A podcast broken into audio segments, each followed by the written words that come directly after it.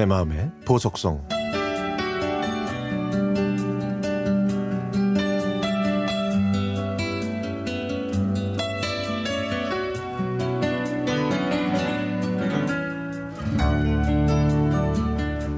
간호사 일을 했던 딸이 강원도 춘천에 가자면서 기차표를 끊었습니다.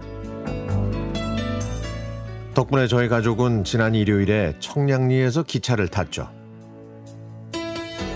그런데 남편이 갑자기 김유정역에 가고 싶다고 해서 남춘천까지 기차를 타고 가서 그곳에서 택시를 타고 김유정역에 도착했습니다. 역에 도착해서 사진도 찍고 여기저기를 구경하고 있는데 어디선가 음악 소리가 들려와서 그곳으로 발걸음을 옮기게 됐습니다. 사람들이 삼삼오오 모여서 음악을 틀어놓고 그림을 그리고 있었죠. 음악을 틀어놓고 그림을 그리는 모습이 신선했고 그 음악들은 제 마음을 사로잡았습니다. 그곳에 한참을 머물다 저희는 금병산 둘레길을 향해 걸었습니다. 가는 길에 감자, 마늘, 옥수수, 고추가 심어져 있길래 딸들한테 자세히 설명해 주었더니 신기하다고 하네요. 오랜만에 농촌 풍경을 보니 제 마음이 따뜻해지고 제 고향에 가는 것처럼 행복했습니다. 그렇게 한참을 가는데 무덤이 있더라고요. 그래서 제가 딸들한테 제가 겪었던 귀신 이야기를 해줬습니다. 제가 초등학교 4학년 때 학교를 마치고 친구들과 함께 동네 저수지를 따라 집으로 오는 길이었습니다. 봄이 되면 산에는 고사리가 많았죠. 그날은 비가 부슬부슬 내렸는데 공동묘지 옆에는 고사리가 가득했습니다. 저는 정신없이 고사리를 채취하다가 문득 고개를 들어보니까 친구들은 없고 제 앞에 흰 옷을 입고 머리를 풀어 헤친 여자가 서 있었습니다.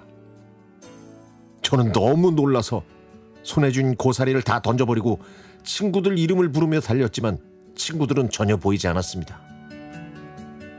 지금 생각해보면 제가 진짜로 귀신을 봤는지 헛것을 봤는지는 모르겠지만 지금까지도 봄만 되면 그 일이 생각나네요.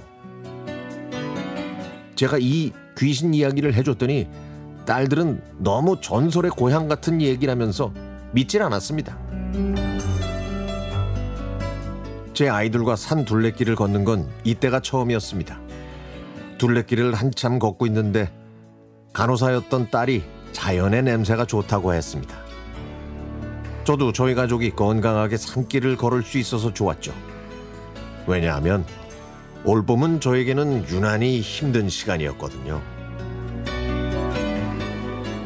딸이 자기가 다니던 병원에서 건강 검진을 했는데 폐에서 혹이 발견됐습니다.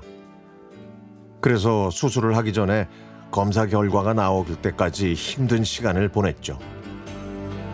다행히 암은 아니었습니다. 저는 딸이 건강한 모습으로 저와 함께 산길을 걷고 있는 것만으로도 고마웠습니다. 산 계곡에서 쉬었다가 물에 발도 담그고 세수하는 것조차 감사했죠. 딸은 병원을 퇴사해서 지금은 쉬고 있는데요. 딸이 더욱 건강해져서 다음에도 즐거운 가족 나들이를 할 수 있다면 더 이상 바랄 게 없습니다.